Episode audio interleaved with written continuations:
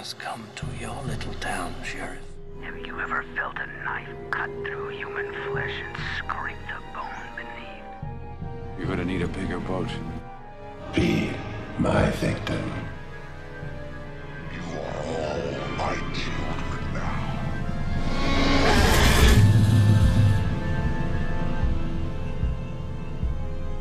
Hello, my name is Austin Torres, and welcome to the Would You Die podcast, the show where we talk about our favorite horror monsters and villains.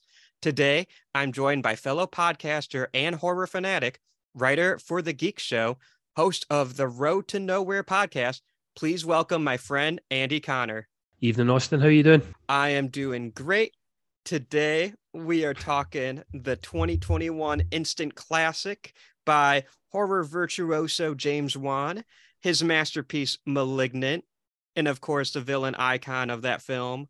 How do, how else do I introduce him than motherfucking Gabriel? exactly. Yeah. So, so swearing's okay then. yeah. Oh yeah, swearing is fucking okay.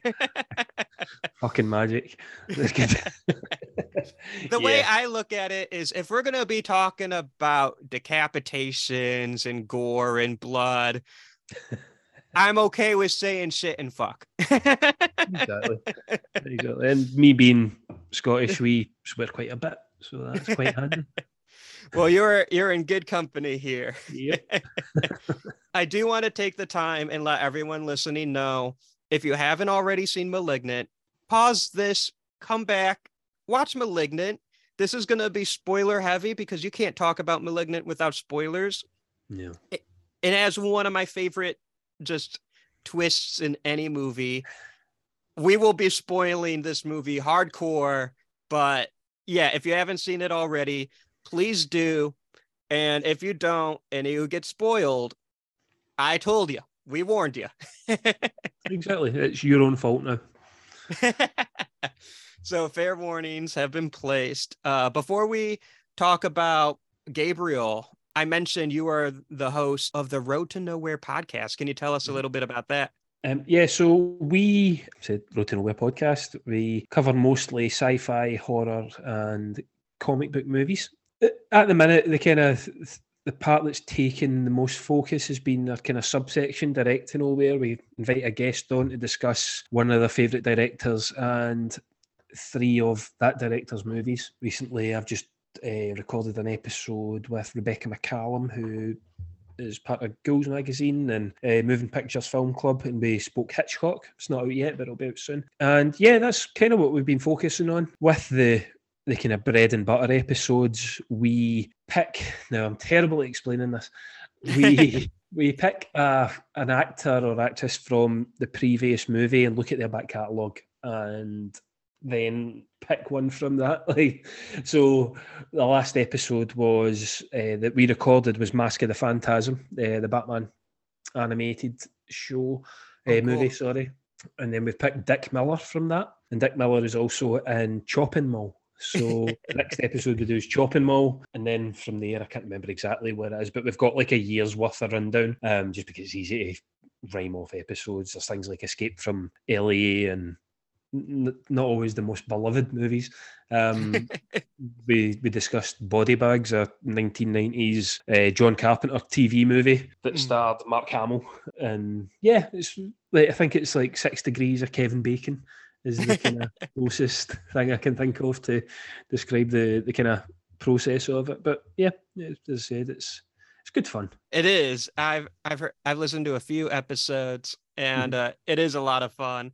And I love that you mentioned Dick Miller because one of my favorite movies of all time is Gremlins, Mm. which he is uh, Mr. Futterman. so Yeah, I always gotta I always gotta give a shout out to that when given the opportunity. But he's an he's beloved. He Yeah. he's good. He's been in, uh, especially in your 80s and 90s, uh, early 90s. I think the, the standout for me, remembering him, is possibly Gremlins 2. I think when he goes to, does he go to New York in one of the Gremlins? He's already traumatized from part one. Yeah. And the gremlin flies off of the the building and attacks him, and he's like, "Oh, for fuck's sake! I tried to get away from this." exactly. Yeah. yeah, he's a he's a an icon, and there's so many movies you can you can cut. In fact, I don't know if you know the the Dead Meat podcast. Mhm. Their intro music actually, I think, ends on one of his quotes from Chopping Mall. Find Yeah. bastards who did this. They're dead meat. That's right. But yeah, he's a he's he's brilliant. And he, Chopping Mall is what it is. Excuse me, sorry. Um. Chopping Mall is what it is. It's not a great movie by any stretch of the imagination, but it's it's a tight eighty minutes. I I'm fine with it. I actually coincidentally rewatched it two days ago. Cool. oh, brilliant! Did you enjoy it? oh, I loved it. Yeah. It's um, it's an experience. I think it's very eighties. It's yeah. like like the kind of eighties where you were worried about the Terminator. and uh, not even my defense. Um, I'm just gotta admit, I'm still worried about the Terminator. That Mm. never went away for me. Yeah, that's fair.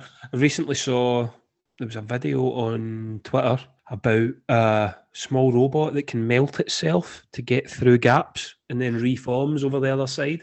Why would you make that that? is that is the Terminator. Oh my god. Yeah, it's a T one thousand. It doesn't fall apart between the bars, but it melts down, crawls through, and becomes big again.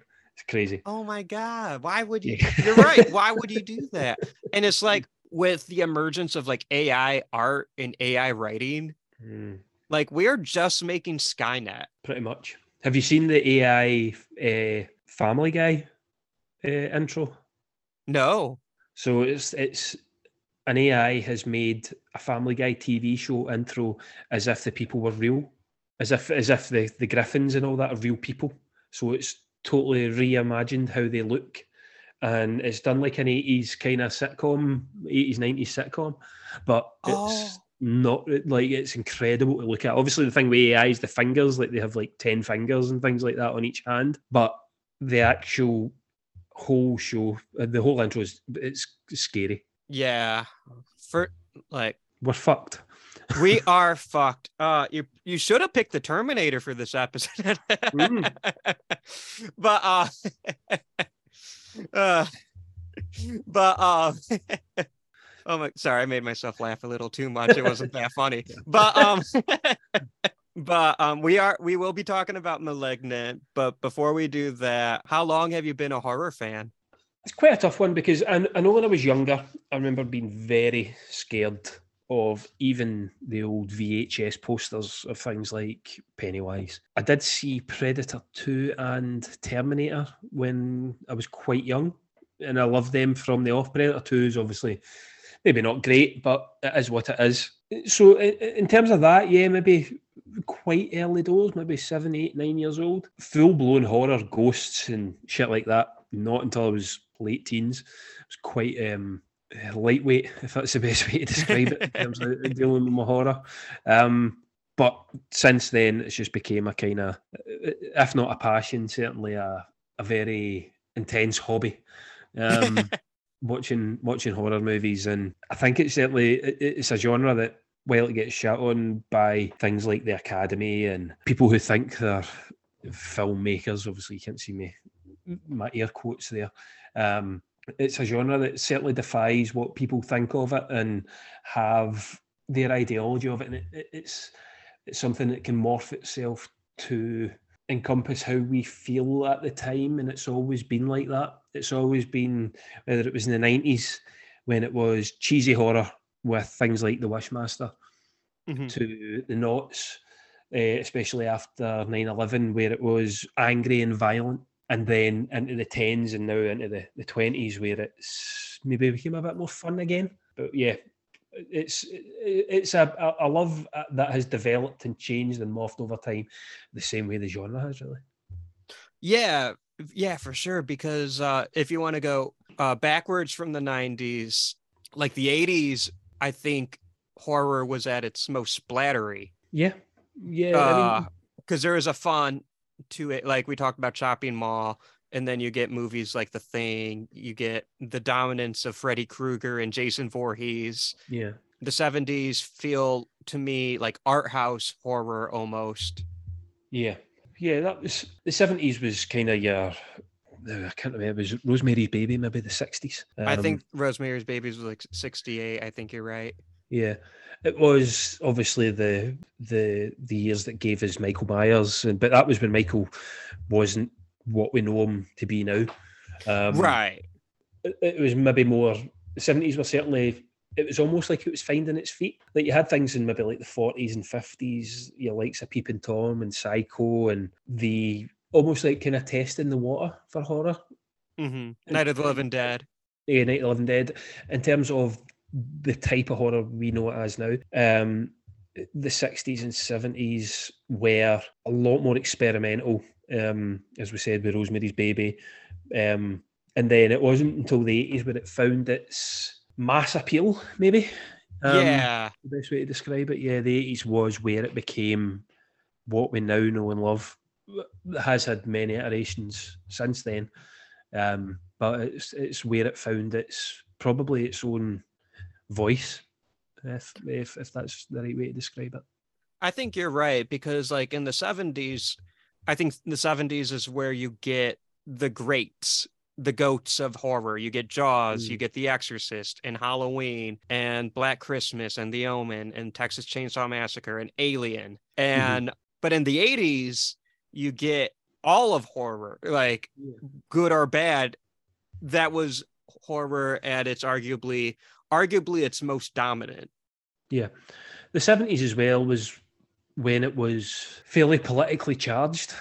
I Yeah. think, um, like Last House on the Left, and Craven spoke about how that was kind of his reaction to the Vietnam War, because what we were seeing on the telly, of what we were seeing, obviously, what people were seeing on the telly was horrific, and Yeah. he almost saw Last House on the Left as a, a response to that real life tragedy. Um, and then, as we're saying, the way it developed over the years after 9 11, everyone knows where they were. And the response to that was torture porn and extreme violence in mainstream horror, in mainstream cinema. Things like Hostel, things like Saw. It was when it became, yeah, like a, it was like an angry generation now saw their outlet to react to what had happened and what we had seen on and happen in real time. Yeah, because uh, because in addition to like Saw and Hostel in the 2000s, you get Final Destination, which that series is a lot more fun,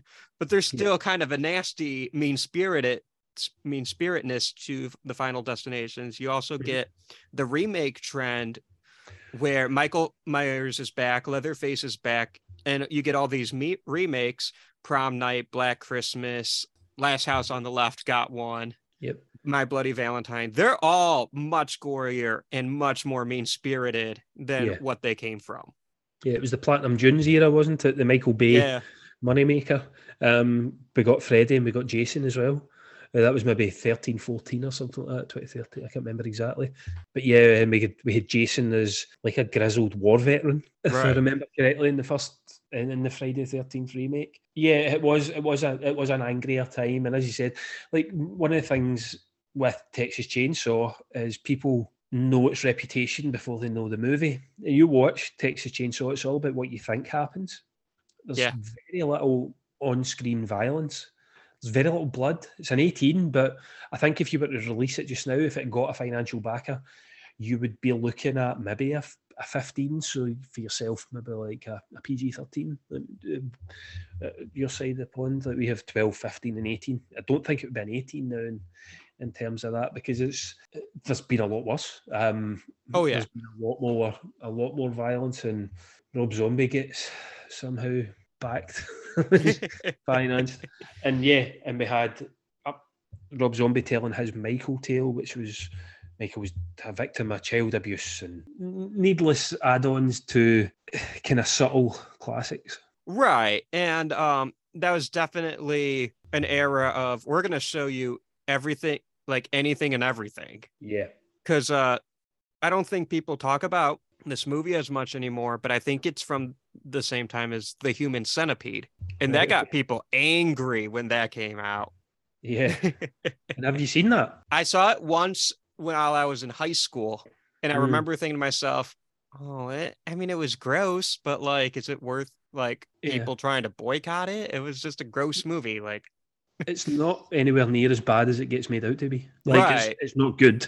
I Like, mean, it's don't- gross. It's still gross. it's, oh, it's minging. It- It's pretty dirty. It's but comparing it, I mean, you compare it to part two, which is one of the most vile things I've ever seen on screen. I've not seen Um, part two. I've only seen the first one. It is it is horrific. It's it's the nastier, dirtier, scuzzier older brother of the human centipede, and there's a lot of infection, and it's based around someone who's obsessed with the first movie, Okay. who wants to make their own human centipede, and he's this horrible wee guy. Like uh, it's really bad, and it's not nice to watch it. So I, I ended up watching it for an episode of ours, actually, direct to nowhere episode, because one of my guests picked it, uh, Mary Wild, who's a Freudian uh, psychoanalyst and cinephile. She looks at Freud. She looks at cinema through the lens of Freud. Oh, that's She cool. wanted, yeah, she wanted to discuss the Human Centipede trilogy. was like I appreciate people have their likes and their dislikes, and that's fine. It wasn't for me. Like, and number three is just fucking nuts. The things we do for our art. exactly. You've got to do it. It's got to be Yeah. done. Unfortunately. if someone ever picks it, that's going to be my time to watch it. But I'm going to take your advice and not watch it Yeah. before I have to. Good luck. it sounds like, uh, by your description, it sounds like uh, The Human Centipede 2 is the movie that people thought The Human Centipede was. Yeah, hundred percent. Like he tries to make, I think, a forty-person centipede, and he kidnaps a pregnant woman. He there's a scene in which he attaches something onto his dick, and then, and then rapes someone. Um, Oh. So they're both in pain. Um, it's a horrible, horrible movie. Like really horrible. Like very hard for me to get through. Um, the there's like yeah, kidnaps a pregnant woman. The pregnant woman escapes and gives birth on the floor of a car, and then Oh. because she's so desperate to get away, she crushes her baby's head under a car and under a the accelerator. Like it's, Oh. it's horrendous. It's really, really awful. Oh, and, and discussing it isn't as bad as even watching it, uh, and it sounds bad enough. It sounds bad enough. Yeah. Yeah. So on to Malignant. a very different movie. Yeah. Very different. That was a nice segue there. Nice. well done. Where uh, uh as podcasters, you got to take the opportunity to have like the I I don't know why. I just loved like the opportunity presented to myself. It's like there's nowhere to go from here, so I'm gonna do the most abrupt transition I can. I mean, how do you transition from? I mean, there's there's dead children or babies in malignant, so that's I- yeah, yeah, okay. Uh, we're officially malignant spoilers now, so but um malignant's not uh, in my opinion a nasty mean-spirited movie. I mean, there's great gore in it and Mhm. there's some nastiness to it, but it's fun. yeah, you're hundred percent right with that. It is an Yeah. absolute blast. It is. It's one of those movies that it seemed to divide people a little bit from people thinking. I, I, I don't think folk necessarily understood it initially when it came out. Right, I agree. It was trying to be too serious, or they were maybe taking it as being serious, but it's absolutely not. Like James Wan has clearly went to Warner Brothers and said, "I have made you one billion dollars making Aquaman. Now I want to do this." And they went, "Okay, there you go. There's thirty Yeah. mil. That's thirty million, and go and make 400, 500 million off of *Malignant* or whatever it would have been." Yeah, and it, like um I love that you bring that up because Malignant is James Wan's movie between both of the Aquaman movies. Hmm. and that first Aquaman made over a billion bucks. Hmm. Um, the second Aquaman, I think, is going to make a lot of money. Yeah, yeah. Especially So- the last kind of the last DC in its current iteration. So this 40 million you put into Malignant, even if Malignant doesn't make that money back, you're making more than enough with Aquaman 2, and you Yeah. made more than enough with Aquaman. Like, give James Wan a blank check, let him do his weird little movie, and he's gonna make you a bunch of bank. That was smart by Warner Brothers. I Yeah. think. Yeah, hundred percent. Big It's- picture. Yeah. yeah, it's kind of similar with um, Cameron. Like Mhm. the the latest Avatar seems to be making a lot of money there now, and he could have turned around and said he would have turned around and says, "I want to make Avatar two, and I want it to be three and a half hours long, which I think the new one is. I've not seen it yet." And Warner Brothers would turn around, or whoever it was, Fox. I, I, I don't know who. I think it's it's Fox and Disney now. Uh, but Disney. Uh, so yeah, of course. And they they would have turned around to him and says, "No, we don't want a three and a half hour movie." And he would go, "Okay, then I just won't make a movie. like Right. I don't need the money. I don't need to tell the story. I don't need to make you money. But unless you let me have that three and a half hours, it's not getting fucking made." And then they've went, "Oh." Shit. here's your three and a half hour movie, then here's your five hundred million pound budget or whatever it's going to cross over the crazy amounts of, of finance behind uh, the way of water. Um, and it's very kind of similar ish. Not saying James Wan is James Cameron, but there is similarities with what they're able to do now because of the success they've had. I think there's a lot of similarity now that you bring it up. I mean, the first one Mm. that comes to mind is they're both named James, which I think is Yeah. funny. Yeah. Especially with Way of Water coming out and then James Wan doing Aquaman. Like they both Mm. get their starts. They both get their starts from humble means, right? Mm-hmm. Like James Wan did uh, with Leigh Whannell Saw, Yeah. which I'm pretty sure all that budget went to Danny Glover. must have done that. And then yeah, and he then which has spawned another multi-billion pound franchise and it's incredible the amount of money that guy's made. Yeah, Like- and then and then James Cameron started out doing art design for Roger Corman films. Art, yeah, set art set design for Roger Corman films, and then he gets his start with Piranha 2. Piranha 2, yeah. And then he uses that to uh, get a bit of leverage to make the Terminator and Exactly. Yep. weird sci-fi horror movie at that time. Yeah, but yeah, quite similar actually. And then they both fell back into water. Yeah. as you, as you. Yeah. James Cameron loves water because Mm, with the Abyss and uh Titanic. Titanic, yeah, and he also goes on pays for his own expeditions into the Mariana Trench, isn't it? Oh yeah. But yeah, I'm just realizing they both because like they both had their really fun, kind of silly action movies. James Cameron with True Lies Mm, and uh James Wan with Fast uh Fast and Furious 7. yeah. And then yeah, they both have their crazy sci-fi fr- um or horror franchises and uh James Cameron has the Terminator franchise. Yeah. James Wan has a bunch of horror franchises. I think the I think the one thing James Wan never did that James Cameron did was James Wan never stepped into someone else's franchise. Whereas James Yeah. Cameron made Aliens. Yeah.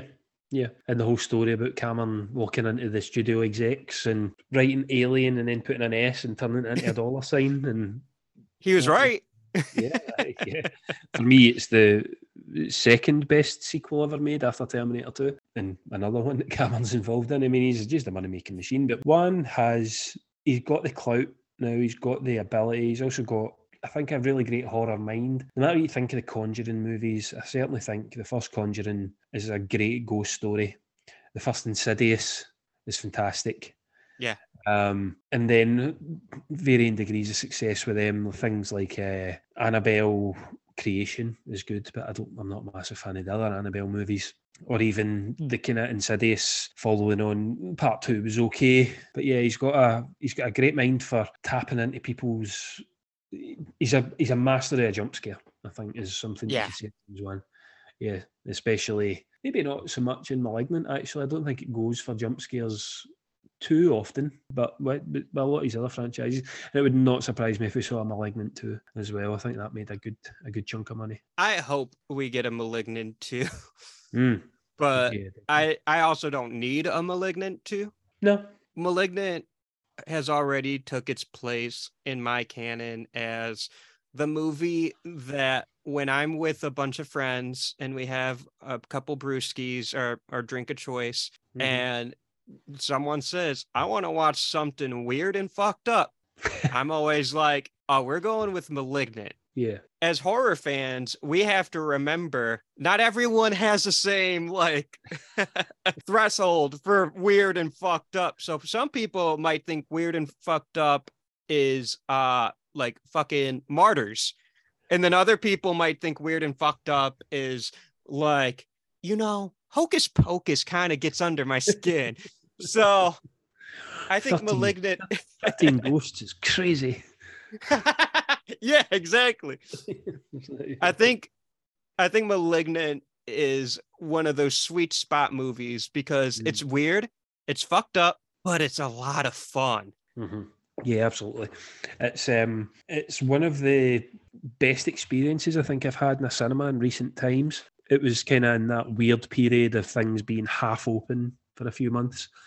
I think mm-hmm. when it came out, and I was the when I saw it in the cinema, I was the only person there, which was great, and Yeah. I was audibly laughing during it. Especially one particular scene in a in a police station, it was just it, it, it's exactly what I wanted from it, and exactly what I needed from it when I went to watch it. It was it was more more wild than I expected. Actually, to be honest, I never I never envisioned how it was going to go, how the, the twists and turns that it does take. I didn't did not see that, but it is um, without going into straight away spoilers. It, it appealed to it appealed to the, the kind of Freddy fan in me, where Okay. when when Nightmare goes daft, stupid, like Yeah.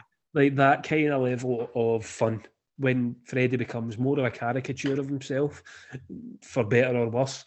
But it kind of appealed to that that aspect of me. I love that you say that because I'm making that connection now that I haven't con- I haven't made that connection before.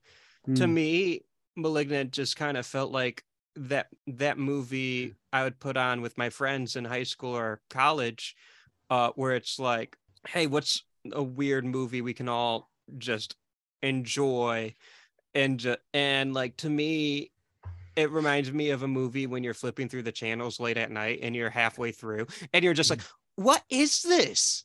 What am I watching? Why is that person's face coming out the back of someone else's head? exactly. And, And, why are they now controlling that body? right. And like, why did he punch through that woman? why not? That's Yeah, exactly, why- ask. Why not? It's not why, it's why not. I think uh think about it, I think James Wan was sitting and he was writing the script, and then he was sitting with maybe his editor, and the editor said, "Why is he punched through that woman's face?" And James Wan turned around and said, "Why not?" that that's a perfect way of saying it. I remember saying to one of my friends when I first saw it, I'm like, it feels like where James Wan could have went for the best choice, he went for what's the most insane choice I could make right here. Yeah, yeah. And, and people touched on it as being like his his kind of ode to Giallo and Argento and things like that. And I think that's been a Mhm. bit too simplistic. Like there is elements of that. There is a person in a black coat who you can't see who has a pointy thing, which is a lot of Giallo. It's a lot of um, stabby stabby. Um, Yeah. But I think to just describe it as an, an homage to, to Giallo cinema is doing it a bit of a disservice. Like it's cheesy. The, the, the dialogue in it is so over the top, so ridiculous. I think the first line that really stood out was in the kind of prologue, and it's it's time to cut the cancer out, and the camera like close in zooms on the doctor an angle, and then the big score of uh, "Where Is My Mind," the kind of edited "Where Is My Mind" from um, the Pixies comes in.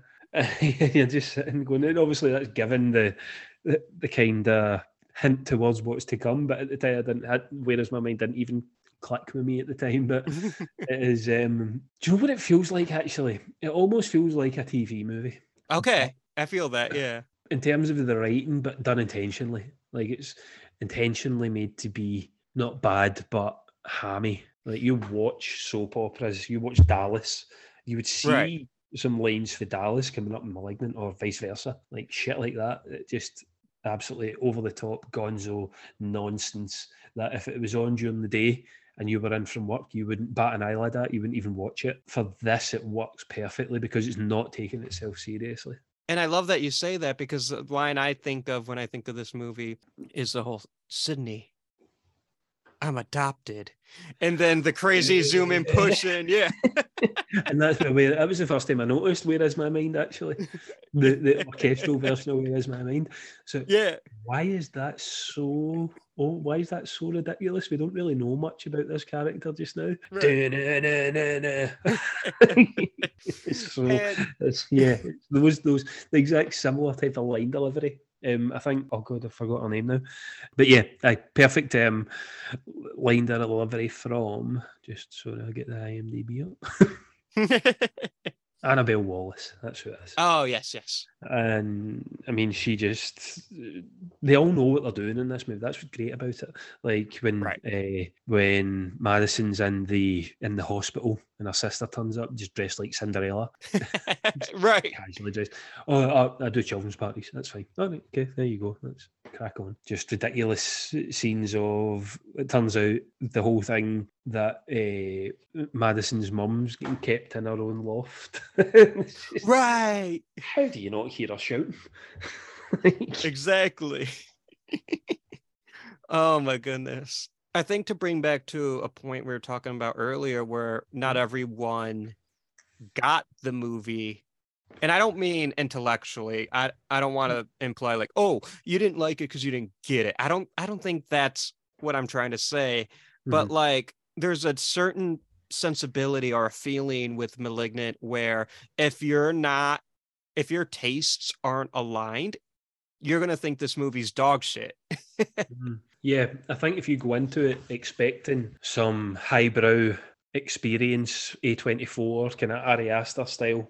or even just the conjuring like Yeah, the conjuring took yeah. itself way more seriously than malignant does Yeah, yeah, yeah. I think it was something that maybe the the marketing didn't do very well. They seemed it didn't seem as if they knew how to market something that was so kind of OTT, um, and I think that kind of was reflected in some earlier reviews. Maybe I think if you go in, maybe if you'd had a couple of weeks to kind of lie on it and had heard some fan reaction, like horror fan reaction, you would have understood what you were going in for. You were going in for something along the lines of Freddy Krueger picking someone up and saying it's prime time, bitch.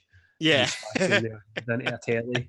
Or welcome to prime time, I think it is maybe. You're going in for those levels of ridiculousness with a wee bit more gore. and speaking of gore the police massacre scene where mm. gabriel truly reveals himself and if you haven't noticed it's all the spoilers now what you've had your warning at the beginning of the episode Aye, exactly. Yeah, the police station massacre where Gabriel murders every woman in the holding cell Yeah. in the most horrifying, grotesque, awesome ways. It is brutal. It is fantastic. I Um, think, sorry, No, on you go. I think James Wan is showing he can put his action film chops on a horror setting, Yeah. something you don't was- really see. No, um, it's not. It's not something you see a huge amount in horror movies. Um, that was a really well directed scene actually, and it actually got the biggest laugh out of me. That Yeah. scene where the two police officers start running away, and Gabriel just launches a chair at them. Yes. It was like something out of Tom and Jerry. Right. Takes them both out somehow and knocks them both out. Like, how does that happen? Doesn't matter. That's just what happened. And how ridiculous it is as well because they've got like a a mask of Annabelle Wallis on the back. it just yeah. doesn't even look good. It just looks so like it just looks so ridiculous. And it just works though, like in terms of the, the whole film. And as you're saying, it's a really violent scene. That's where we first see Gabriel, which in terms of a twist, I did not see that at all. I thought it was going to be like a, a an unknown brother or something like that, not Mhm. a, a face in the back of her head. It's Well, it kind of it kind of plays with the supernatural for a while. yeah, and you think it might be especially knowing james did did uh fuck it what's it called oh yeah insidious and the conjuring Mhm. like there's you go in knowing james wan's work it's like oh okay it could be an, another ghost another demon movie whatever and it's not there is Yeah. no ghosties or demons it is something incredibly something i've never seen Mm. Yeah, it starts at you, the- as you're saying with that weird supernatural stuff. Like he's eating the electricity. How? Doesn't matter. He's just eating electricity. right. Like they just that's randomly dropped in at the start. He can talk through radios. Apparently, why doesn't matter. He can talk through radios. They've lain it's cool. it's cool. Exactly. James Wan has made a movie that he thinks that sounds like that would be fun to film. That sounds like it would Yeah. be an absolute balls to the wall. I think it's maybe 100 minutes, maybe 110. Just uh, of people. He, he felt like he was making a movie that he would want to sit and watch for the first time Yeah. and he went with everything that he wanted to with it. It was just like, yeah, the supernatural stuff. Obviously, the fact of, I mean, I think if you watch it, I think you see everything in the opening credits. I think everything is pointing towards Gabriel's in the back of her head. And when you watch it back again, obviously at the, the point where we see oh, we- it's time to cut out the cancer, and you see Gabriel in his kind of malignant form or whatever you want to call it. To think back on it, to think how the story goes, at the time it feels really obvious watching it back. But even then like they're not they're not um shoving it in your face. You just see this weird thing through some tarpaulin and it turns out it's on the back of your main character apparently it's just it's just absolutely fucking nuts and I genuinely it's one of those movies that I would love to watch again for the first time there's only a couple I really feel like that like maybe Jurassic Park Terminator 2 Yeah. um, Avengers Endgame, uh, The Dark Knight or Dark Knight Rises, and Malignant because they just didn't know Yeah. what to expect. I 100% agree with that because like it's one of those movies that blew my mind. Hmm. Like, because I'm just like, what the fuck am I watching? And why is it my favorite thing right now? Is, yeah, it's exactly like that. Something I would love to know is your opinions on Gabriel as a horror icon because I think I think should he get a sequel, he's gonna be part of the new wave of horror icons Mhm. uh, with Art the Clown and uh, Esther from Orphan and Pearl from the Ti West movies, and Pearl. Uh, what do you think of Gabe Gabriel? I almost call him Gabe, like I know him, like he's a friend of mine. Uh, we we go grab a drink every week or something like that. Hey, Gabe. No. Uh, uh, but uh, what do you think of Gabriel's chances of being a true horror icon? That's quite a tough one, actually, thinking about it, because for me, he is up there with, as you're saying, I think Pearl's going to be one of those. Pearl's easily cosplayed, I Mhm. think, is is quite a, uh, certainly the younger version, the Mia Goth version, as a kind of 20 something. I think, I hope so. I hope it get, I hope that he, she, he, I don't know, he, we say he, forget it. It's hard to say because because he doesn't have. He's only really got Annabelle Wallis's genitals. right, but they're but are they that was- he's a his? Like he's just a face. Uh, monster. Um, let's Yeah. just say he for for talking sake to distinguish between Yeah. the two, the two people. Um, I, th- I think he hopefully will be. The only issue is is he going to live up to, as you're saying, those franchises like Art the Clown's now a franchise. He's Right. probably going to get a Terrifier three. No matter what you think of those movies, uh, it's the kind of the little movie that could. Oh, it's Um, definitely getting a third one. 10 million Yeah. off of 250 grand. Like yeah, yeah, yeah. It's but it's going to get that. Um, but then looking at your your bigger franchises, I mean, we've had the return of Ghostface in the past couple of years. Um, will it go down that iconic route? I don't think so because Ghostface is everyone. Ghostface can be anyone. Um, and everyone knows Ghostface. Exactly, yeah. Art the Clown is supernatural in elements, but again, a lot more recognized. That's a thing. The thing I think with Gabriel because he was unrecognizable for the whole, not the whole movie, but like kind of three quarters of the movie. Didn't really see Gabriel. It, it would be cool to see him become a massive icon. I think he'll be spoken about in horror circles really well, but I don't think he'll be like kind of permeate the culture um, and uh, mainstream to the same levels. I think also the way that the kind of character, the way he is in terms of his movements as well, are quite hard to replicate because it was done by contortionists, I think, wasn't it? it was Right. walking backwards and things like that. And as cool as it would be, I mean, what are you going to do for a Gabriel setup apart from have long hair and a black jacket, and then you've got to try and work out the rest of it, kind of Right. the back of the head. Um, as much as I would love it, I don't see it really catching on to a level that even a Freddy, like Freddy, Freddy masks were readily ab- available. Yeah, I, I don't see it to be honest. It's quite disappointing thinking that actually. I never really thought of it that way. I think it would be incredible to see that, but I don't. No, generally, I, I don't. Even like Pazuzu from Exorcist, everyone knows what Pazuzu looks like because it's a flash for three seconds in a movie, and you tell someone who's certainly maybe versed a wee bit in horror, who's Pazuzu. Oh, fuck, that's that creepy bastard for The Exorcist. Um, if you asked Gabriel, mm, uh, I think it would be a wee bit tougher for some folk. What do you think? Um, I think he has potential. I don't think he's one of like Michael My- Myers is an instant icon from the first Yeah. Halloween, right? Yeah. And he got blessed with multiple upon multiple sequels, all the timelines. Leatherface, I don't think becomes an icon without his sequels. I think Texas Chainsaw Massacre, if it was only the first one, I don't think Leatherface becomes the beloved character. I just think that movie will would would just stand on its own, kind of like a Mhm. Rosemary's Baby. Yeah, But it's hard to say because Jason didn't become an icon until the second or third or fourth. Like he didn't even really appear Third. until the second one. Yeah, I think the third's when he gets the hockey mask, isn't it? I don't even think he gets it the second, does he? I think he gets in the third. Yeah. So The hockey yeah, mask, yeah. Yeah.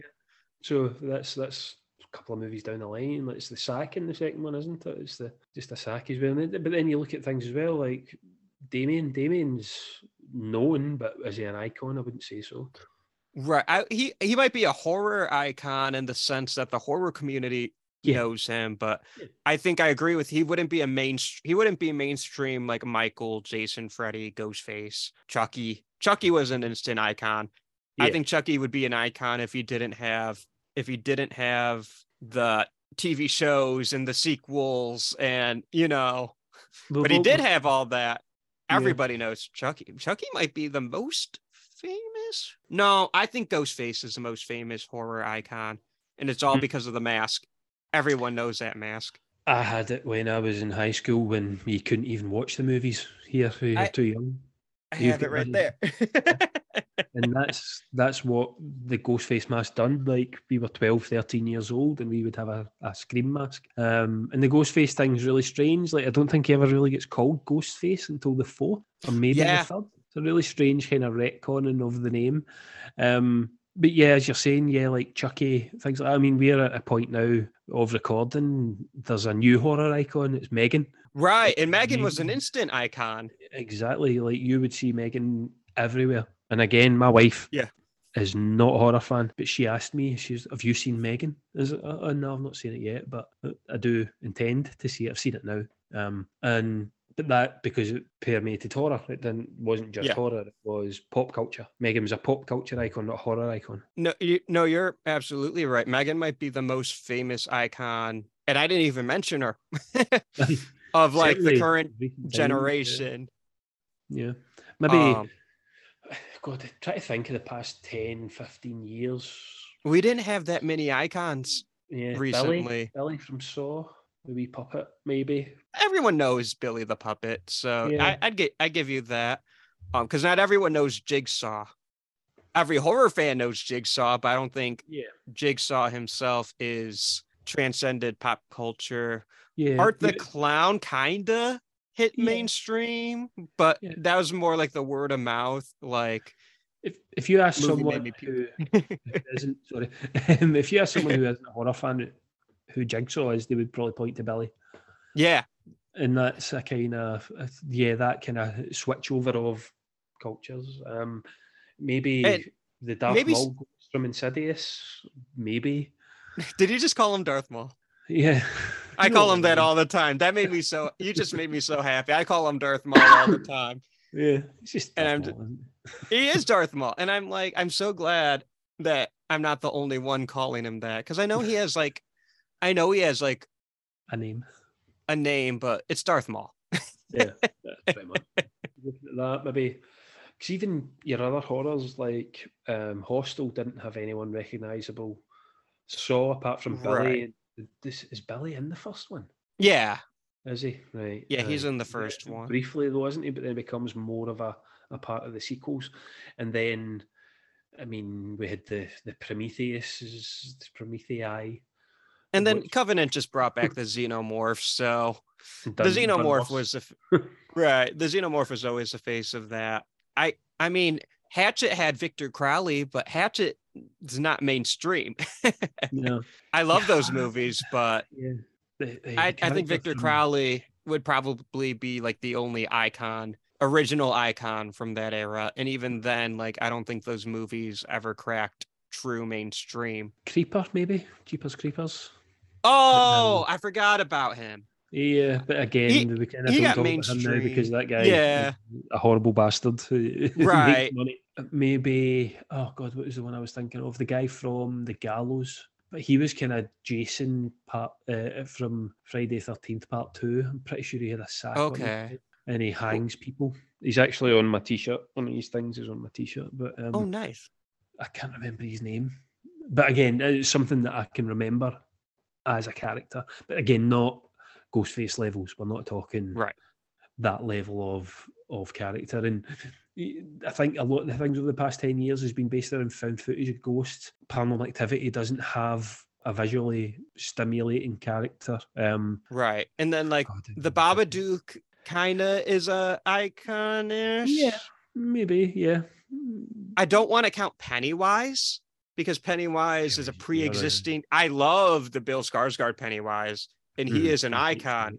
Yeah, But I consider him older because of Tim Curry. when, yeah, Yeah, Uh, and so Tim, Curry, like- Tim Curry's Pennywise definitely. Is, Oh, um, yeah. but especially because it's that kind of nineties TV. Um, don't want to say shitness, but the best writing. Let's just put it that way, and and and, and a, an element of TV that you wouldn't get, an element of a character that you wouldn't normally see on TV, even in other Right. TV movies. Telenovela, almost like the kind of. like, but aye, Pennywise. Sorry, I'm just, I'm just ranting now, mumbling to myself. um, but yeah, for the 2000s and the 2010s, I feel like there weren't really any icons being made, just Yeah. icons being recycled Yeah. or um, the movies just not needing icon. Because like Final Destination was huge. Yeah, The Yeah, closest it- thing you have to an icon is a glorious cameo by Tony Todd. Yeah, exactly. Yeah, and it was, as you're saying, it's the um, it was the the decade of the of the remakes. Right. Um, oh, Samara. yeah, yep.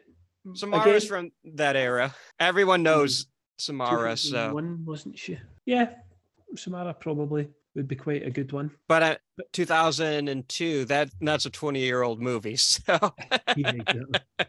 so we're looking at maybe, but it's all it's it's struggling to come up with even in some great horror movies from last year like Barbarian, The Mother. It's not particularly as much as Barbarian was a I think crossed cross genres and crossed uh, the culture. The character isn't particularly standoutish. Like you wouldn't dress. right. I, I genuinely think it comes down to costume. It comes down to how easy it is to replicate. A lot of that comes from what can be uh, what can be replicated.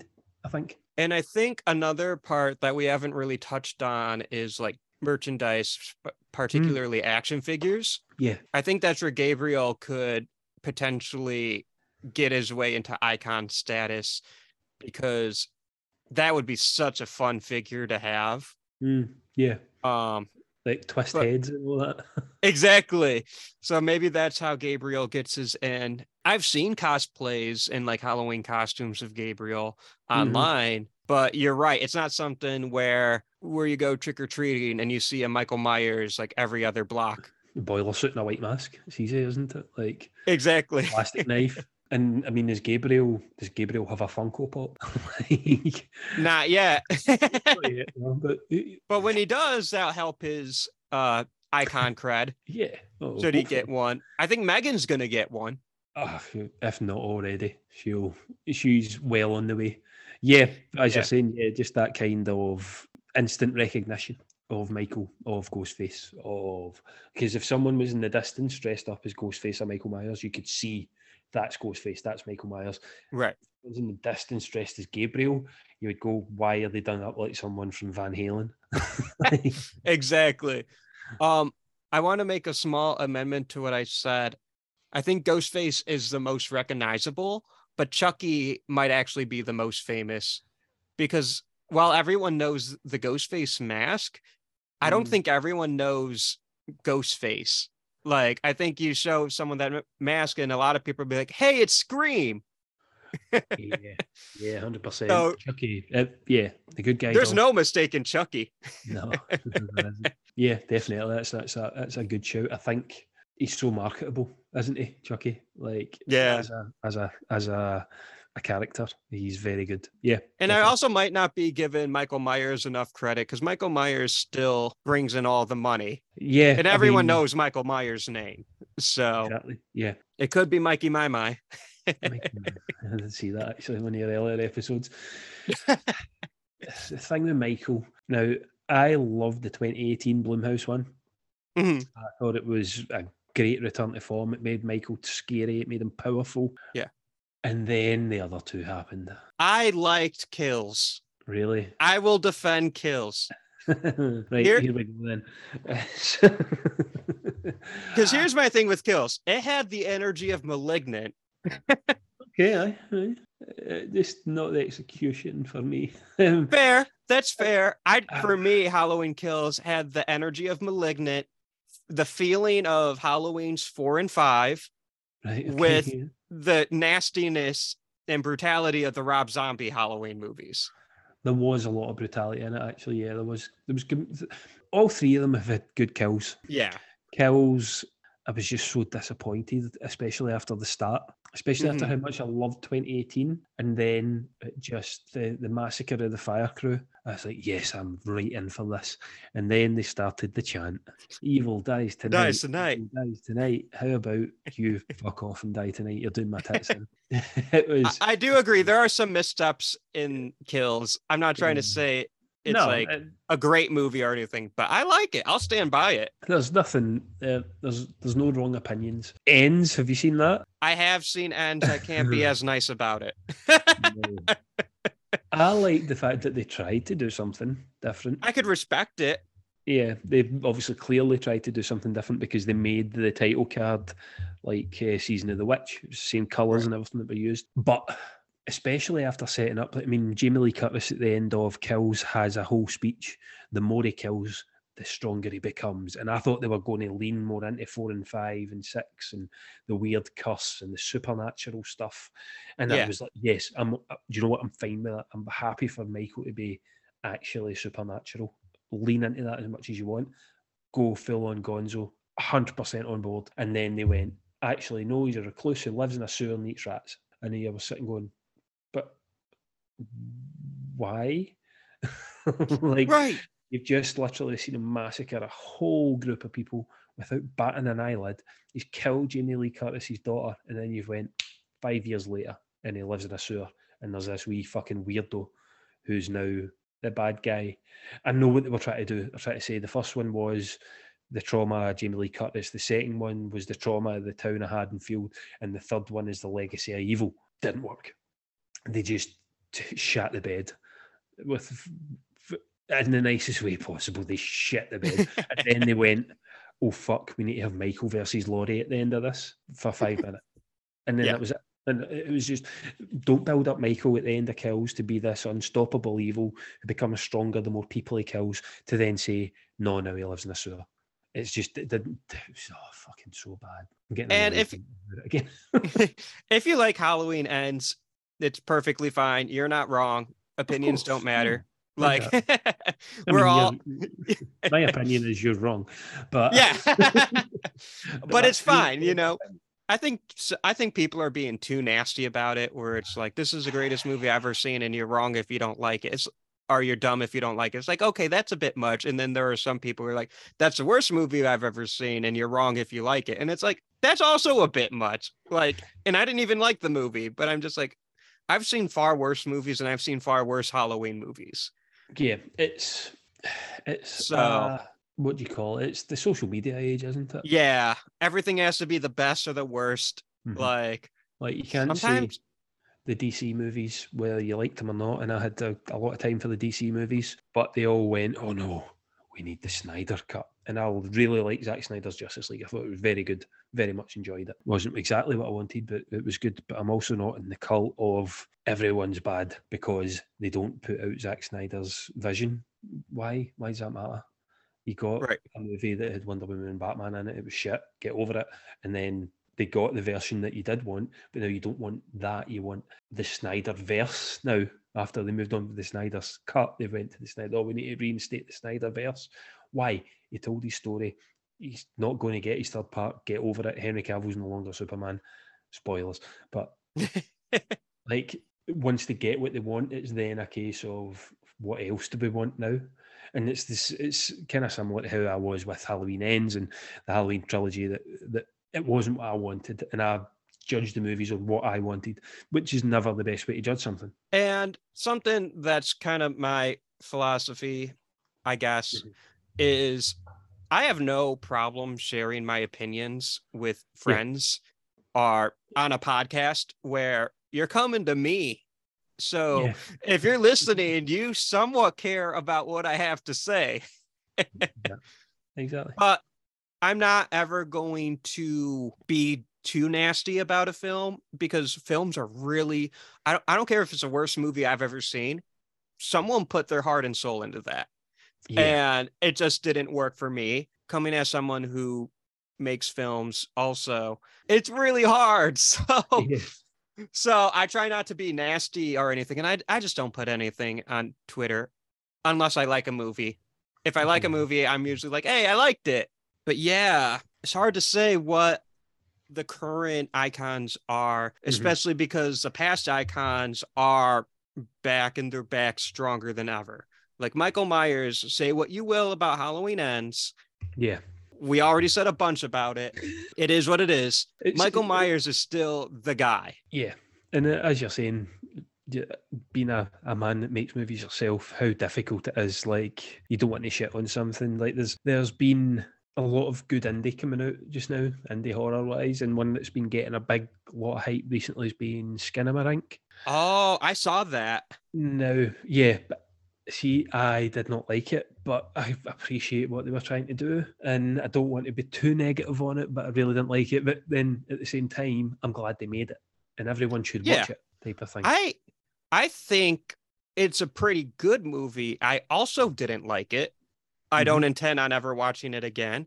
But I Mm-hmm. Can't say I can't say a movie's bad when there's a jump scare so good it actually caused me to kick the fucking air in front of me. Like when a movie activates my fight response, Yeah, it's a good movie. that's fair enough. Yeah, yeah, I just think a lot of people, including myself, didn't know it was experimental going in. definitely. Yeah, that was. I, I kind of knew, but I just wanted a wee bit more from it. But I understand that it's always subjective when you're watching a film, and it just wasn't for me. And I appreciate the the filmmakers' attempts, and that a lot of people seem to love it. And the more indie horror that gets made along those lines, the better. Exactly. Um, and there's one coming out soon, The Outwaters. There was Terrifier. It's good having your Blumhouse. It's good having your Megan, but it's also good to have the weird stuff. exactly. Yeah, Exactly. And like, if you make an experimental movie and everyone likes it, you didn't really make an experimental movie. exactly. yeah, exactly. It's it's they've got what they wanted out of it. Really, they've got that polarizing opinion, and it seems to be there's no middle ground on Skinamarink. It is there shouldn't be. stars and one star. yeah. I mean, that's the thing with the experimental, right? Like, you're going to get all sorts of opinions on it, and they're all going to be very strong if you make a good experimental movie, which is why I'm like, I think it's a good movie and I didn't like it. Exactly. Yeah, spot on. Um, like I'm it. glad. I'm glad they made that movie too. Yeah. yeah. That what I. But, um, I think we were talking about malignant, weren't we? oh yeah, I think this is a malignant episode. Um, Yeah. Somehow. Yeah, so we like our divisive films, mm-hmm. but I think time will tell whether or not Gabriel becomes a horror icon. I would Yeah. love to see it, at least to the point where there's Gabriel action figures or Gabriel merch. Or Funkos. Exactly. Cause like from from 2022 only, I think the icons that have the potential for merch would be Pearl, Yep. I think 100%. maybe the grabber from the black phone. Mm, oh yeah, definitely. That's very that mask. I don't think he'll break mainstream, but he's definitely horror icon. Yeah, I mean, all you need is the mask, and that's Yeah. how easy it is to to replicate. I don't think you see a lot of him Halloween trick or treating, but I think you'll see a lot of him at horror conventions. hmm Yeah, So Yeah. I think he has potential to be a niche icon. And then I'm hope this is just me hoping, but I'm hoping that uh Gordy and Jean Jacket from Nope kind of become like monster icons in the same way as like the werewolf or from American Werewolf or the xenomorph from Alien or Right, okay. Bruce the Shark. Mhm. So I'm hoping Gordy and Jean Jacket gets especially I can see a lot in my head, a lot of really cool artwork based off of Jean Jacket. Mm. No. Without shitting on it, um, I did not get on board with Nope. I've only watched it once though, so it could be one that I need to go back and watch again. Um, like us, us the first time I saw it, I really didn't like, and then I rewatched it and I absolutely loved it. So for me, us is Peele's best movie. I prefer it to Get Out. Mhm. So, nope for me. Yeah, I wasn't a fan, but it could be one of those where it needs to stew a little bit because I didn't know what is. Maybe it's one of those where I was expecting maybe a wee bit more horror, less sci-fi. Mhm. Um, but the scene with Gordy is terrifying, like and brilliant. Um, the other stuff I wasn't, I wasn't huge on, but it could be again. Yeah, as I said, um, the jean jacket stuff. Um, it, it- it could be a grower, maybe is the best way to describe it. well, I I hope that uh upon reappraisal, it you view it much better because that was one of my favorite movies of the year. But I admit, I gotta admit, I wasn't as hot on it um when I first watched it either. Okay, right, okay. It Yeah, was so one of those uh, we were talking about this before we started recording, but a movie that I love, very divisive, Star Wars: The Last Jedi. I Mhm. didn't necessarily care for it when I first watched it. Same thing with Nope, but I stayed up all night thinking about these two movies, and I was like, "Oh, I have to see this movie again immediately." I did, and then I love both of them.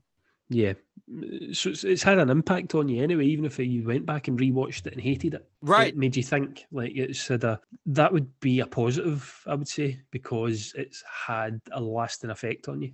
Um, not all movies do that, even ones you like. Like Right. there's movies you like that you'll go and watch, and that's you done. Forget about it. You might even not watch it again. And not all movies have an effect on everybody. Exactly. Yeah.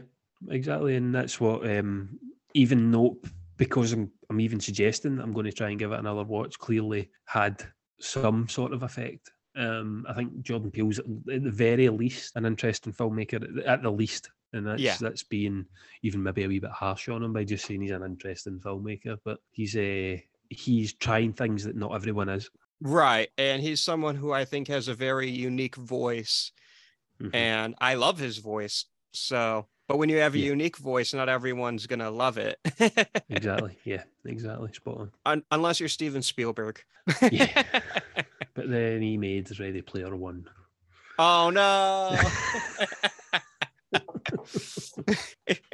I enjoyed it for what it was. It had Chucky in it. Eh, Freddy as well, didn't it? And Yep. Iron Giant and Everybody and- yeah, everyone, yeah, pretty much. had a T Rex. I'm I'm Yeah, a softie for a good T. Rex. The minute you saw that, that was it. Take my money. Yep, a T Rex chasing after the DeLorean from Back to the Future. Like, Can't win, can you? but yeah, this has been a fun conversation. I I'm really love how it turned into a discussion of horror icons and what it means to be an icon. Yeah, definitely. I think we spoke about Malignant at some point. Um, a Um, little bit here and there. Yeah, there was some. So would I die? Yes. there we go. Uh, we're just getting that out of the way. Gabriel would 100% murder me. I would be the first victim. I'd be before the opening credits. Uh, you and me both. yeah, maybe not. Like, I know horror is sometimes not great for its interpretation of minorities. So I might survive maybe to midway because I'm white. like, I might be lucky that way. That's true. That's true. Especially if Malignant came out in the 80s. Like, Yeah, yeah, I'd be fine. I'd be the final guy. but now anything goes. So Yeah, exactly. we'll see. Scream rewrote the rules. I am now Yep, fucked. yep. and Malignant don't give a fuck about the rules. no, no, it does not. I mean, who's the first people that Gabriel kills that we see? It's the orderlies. Seems to be a white woman. So Yeah. that kind of wipes out the the final girl. And then he and then he breaks that dude's arm. yeah, yeah, that's a, a good break. That a compound fracture, I think. it? Ugh. breaks through the skin. Yummy. I remember seeing that part in theaters being like, oh, yeah, that's a good start to the movie if I'm going like that Yep. already. yeah, hundred percent. so Yeah, it was great. Gabriel's super easy. We would die. Yeah, we're fucked, man. We might as well just we just lie back, accept our fate, and let us punch a hole in our skull. Yep. At least we're going out cool. and quickly. hmm Mhm. It's not one of those. uh I'm trying to think of like an iconic slow horror death, and my first thought goes to being digested over ten thousand years in the Sarlacc pit. So Mm. I tried thinking of horror. I Oh. thought of Star Wars.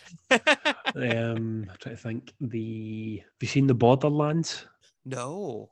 So the Borderlands are a found footage movie, um, and the it's kind of haunted. But what happens is they go underground and they end up like underground is some weird stomach of what's above them, and they end up getting digested. Ugh. I don't know how long for, but they're just in screams of pain as they're inside this thing's kind of intestines and stomach. And yeah, it's a good, good movie, by the way. Also very good to watch. and Oh, I want to. I'll check that out. that's that's a way to go, certainly. Um, Yeah, that's maybe not a situation I want to be in without Mandalorian armor. no, maybe Freddy playing with your veins as he throws you off a building. That'd be quite a Freddy slow- takes his time. You're right. Freddy Yeah. takes his time. He does a little bit of torture. Freddy takes his time. Death in Final Destination takes his time. Jigsaw. Mm. I, I would hate to be in one of the saw traps. Yeah, yeah. Imagine that knowing you're going to die, pretty much. Right. Especially after three, isn't it? Pretty much, you have no chance. Gabriel has no time for you. He just wants your corpse. Exactly. So, he takes And- a selfie with it next to his weird face. well, you know what? Uh, Gabriel might not even kill you because he's so preoccupied with whatever. Unless you're on his list, he might just Very break true, both of your arms and move on. Yeah. Throw a chair at you. Exactly. That's how we'll go out. We'll live, but it's because we got uh, a chair thrown at us, and uh, we might have lived, but we died. Yeah, There's I no mean, he- coming back from that. He kills the he kills the police officers, but that's because they're trying to shoot him. So Right. it's self defense. He does go a little extra though. He could have just he could have left a little earlier, but he goes extra. yeah, he could have ran through that room and jumped out the window without batting an eyelid, and Right. it wouldn't have mattered. But then he also lets the um the police officer that's chasing him. He lives, doesn't he? Yeah, main police I- officer. He lives. know what? The movie okay, never- actually. the movie never actually uh shows if he's okay or not. He just kind of gets shot through the shoulder, I think, and then the movie never revisits him. Fair enough. so uh we'll we'll be generous and say open-ended. Yeah, But- we we we Yeah. something happens to us and it never comes back to us. Exactly. Maybe we maybe died. We maybe didn't. Probably. Uh didn't. well we'll find out in the sequel. Yeah, yeah, that'll be a good opening. Where just sitting having my Coco Pops and Gabriel busts through the TV and cuts my throat because why I didn't get you last time. Fuck you. That's a lot of fun. Before we go, I just have to say my favorite bit real quick. because it hasn't come up yet, and I can't do a malignant episode without referencing my favorite bit. It's after Gabriel kills all the cops in the police station. The one woman, the one woman who is hiding, she finds our detectives, and she's like, "Oh, oh God, you guys are hurt. I- I'll get help." And she pulls out her phone. And she goes, "Why am I calling the police?" it's yeah, it's just like phoning nine one one and it rings Right. herself. exactly. yeah, exactly. Yeah, it's Oh, great. It just gets the humour spot on. I think it's got a great ending as well, where it's like Annabelle Wallis is trapping Gabriel within her own mind, Yeah, and it's this weird kind of psychological battle, and then the light flickers and the movie ends. like, Right. I mean, it's very open ended, and I, I mean, Gabriel probably won, but I'll be first in line for Malignant too. yep, I'll be behind you. But I won't be because that's fair place for me to go to Detroit. But I'll be in Glasgow. We'll we'll talk about it as soon as we both see it. So yeah, exactly. Exactly. so uh this has been lovely. I love this so much. Uh I could keep going, but it would be a bitch to edit. exactly. Yeah, it's been a pleasure, man. Thank you very much for having me. It was good having the hour long chat before we even started recording as well. oh yeah, for sure. With everything Jurassic Park, Star Wars, traveling, sports. Mm. like we became instant friends. It was about like an hour before we're like, oh my god, we got to start recording. yeah. Oh, I know my four year old's probably going to be up in five hours. So oh, yeah, we'll get you to bed. Uh, before you go, where can the people find you and your podcast? So the podcast is at Where Is Knowhere. Um, it's Knowhere spelt with a K, silent, of course. Um, from Knowhere from Guardians of the Galaxy. Um, at Knowhere Andy. You can find my co-host Larry at Knowhere Larry. We have an Instagram at Road to Knowhere Pod, and Larry's also going to be starting up a new 80s to noughties action movie podcast called Your Move Creep, which I've been lucky enough to guest on um, recently. And as soon as that's out, we'll get all that shared and liked and instad and all that shit. Um, and yeah, uh, as I said, yeah, Road to Knowhere's the podcast. Like and subscribe, is I think what they say nowadays. I don't know. we don't get a lot of downloads. I just like talking movies. It's fine. well, you and me both. I love this chat, and uh, I'm gonna have to get you on again one day. I will think of what else we can talk about and then somehow move on to Human Centipede 2. uh, I had uh, you had to do it, so now I have to do it. yep. uh, this has been so much fun. Thank you. Cheers, man. Thank you for listening to today's episode. Thanks again to Andy for joining me to talk about Malignant. Definitely check out his podcast, Road to Knowhere. It's a lot of fun. A reminder that next week, March 1st, 2023, I am launching the Would You Die podcast Patreon. This little podcast has been blessed with an amazing support this past year, and it's time for it to grow even further. If you love this podcast, I really hope you consider joining once it is up and running. On this segment of I Know What You Watched Last Week, in which I tell you about the films I've watched last week, I only watch one horror film. It was the 1981 French horror film Possession, starring Sam Neill in one of his earliest roles. Possession is a dark and violent, but also mesmerizing and thought provoking film with some of the most powerful close ups I've ever seen put to screen. I did watch a horror TV show, and that was Mike Flanagan's The Haunting of Hill House. I've never seen it before, but I finally have, and I was blown away, but also not surprised at all that I was blown away since I love everything Mike Flanagan has done. I love the cast and characters and the show structure. Plus, I think Haunting of Hill House had some of the best horror moments and jump scares I've seen, especially from a TV show. And of course, The Last of Us continues to be 10 out of 10 television, with episode 6 delivering the best performance from Pedro Pascal yet. If you're interested in this part of the podcast, follow me at Letterboxd at torresau so you can see all the movies I log and see my little reviews. You can find the show's social media on Twitter, Facebook, and Instagram at Would You Die Show. Also, now you can follow me on TikTok at Would You Die Podcast, but it's become mostly shit posts of Gizmo dancing to random music I find. You can find the Would You Die YouTube show on the Three Y's Men Media YouTube channel, where you can also find professional wrestling, trailer reviews, and much, much more. The music you hear in the beginning and end of each episode is composed by my friend Josie Palmer. Next week's episode, you'll want to stay away from the sewers because we are revisiting Pennywise the Dancing Clown. Until next time, I'm Austin Torres. Try not to die.